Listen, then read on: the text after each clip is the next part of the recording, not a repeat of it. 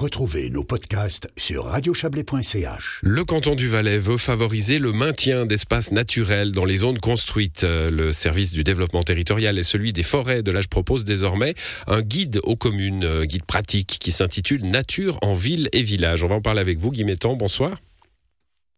Euh, bonsoir, c'est Nicolas Mettan. Nicolas Mettan, pardon, Guy Mettan. ah, j'imagine que c'est pas la première fois qu'on vous l'a fait. Je, ne vais pas vous parler de la Russie, tranquillisez-vous.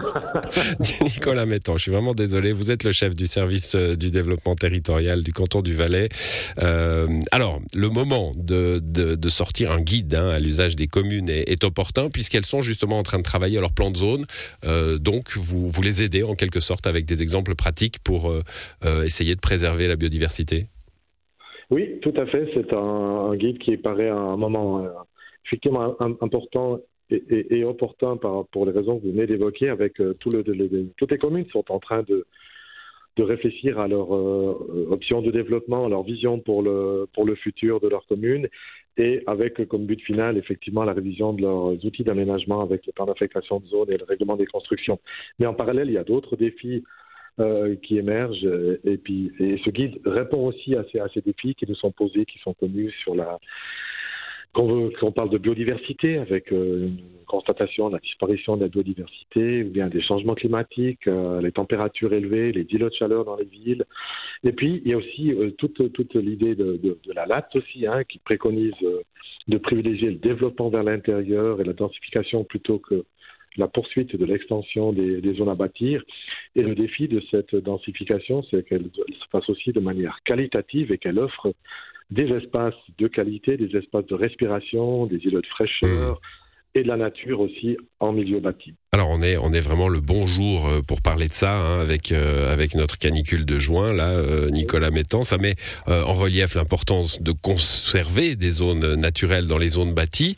on pourrait alors j'ai doute qu'il y ait beaucoup d'enthousiasme pour la loi sur l'aménagement du territoire en Valais enfin peut-être qu'il y en a maintenant mais on pourrait avec par, par, enthousiasme de développement vers l'intérieur comme vous dites oublier qu'il faut garder des espaces verts hein, et, et densifier trop. Alors, c'est effectivement, je pense c'est un risque dont il faut être euh, dont il faut être conscient. Et puis en même temps, on a la nature est toujours assez proche. Euh, quand on habite en Valais, on, est relativement proche de d'espaces naturels qu'on peut atteindre assez assez rapidement.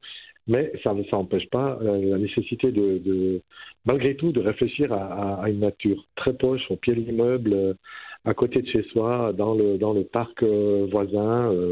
aussi, ben, c'est la manière dont on aménage sa place de parc, dont on compose la haie, éventuelle si on veut absolument des haies, et, donc à réfléchir au type d'essence qu'on veut, qu'on veut valoriser, ne pas imperméabiliser les places de parc et, préférer des grilles gazon. Toutes ces questions ont, ont du sens et sont mmh. importantes à l'échelle à l'échelle locale, non seulement dans les, dans les villes qui sont déjà sensibilisées à ces questions, on si on pense au projet acclimatation que la, que la ville de Sion avait développé comme projet modèle avec la Confédération, mais aussi même, dans les, même dans les villages, cette question, elle a tout à fait son sens. Alors justement, ça, c'est, une des questions que je me suis posée. Hein. Vous disiez, on n'est jamais très loin de la nature en Valais, c'est vrai, euh, où, qu'on soit, mais euh, voilà, pour les villes, on voit bien euh, le danger hein, de, cette densification et puis de, de, la disparition des espaces verts. Il y a encore quelques temps, dans notre Chablais, on proposait des développements de places de village sans, sans, sans beaucoup d'arbres des développements qui ont, été refusés d'ailleurs, je pense à, à Colombe et Murat, mais bon, peu importe l'exemple de Colombe et Murat, mais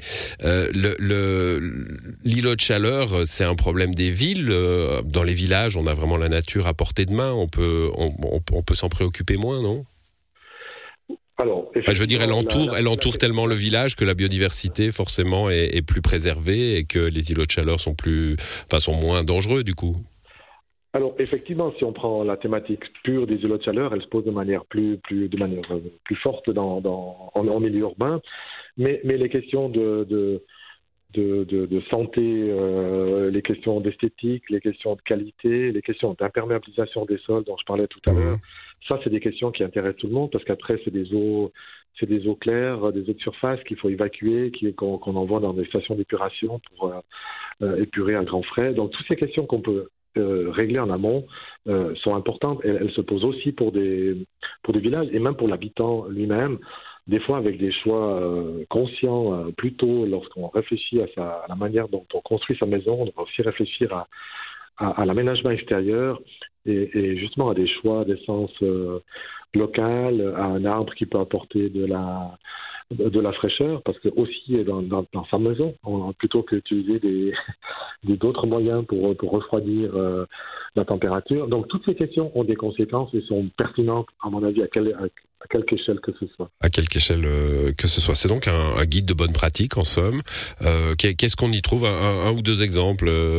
Alors, il y a, y, a, y a, énormément d'exemples parce qu'on a, il est assez complet. Il y a une centaine de pages. Il y a une démarche pratique pour les communes, mais aussi en fonction de la thématique principale à laquelle la commune est ou de ses intentions, elle trouvera des exemples de tout ça sur des, sur des aménagements temporaires, comme on a ici, par exemple, sur la place euh, de, la, de, la, plantation, comment, pour, pour, rendre attractive une place qui, a, priori, ne l'est pas forcément sur tout l'été, on, a, on l'aménage provisoirement avec des, mmh. des, arbres et des espaces, des jardins potagers, des jardins communautaires. Euh, euh, de, la manière d'entretenir aussi les espaces publics, la fauche euh, différenciée.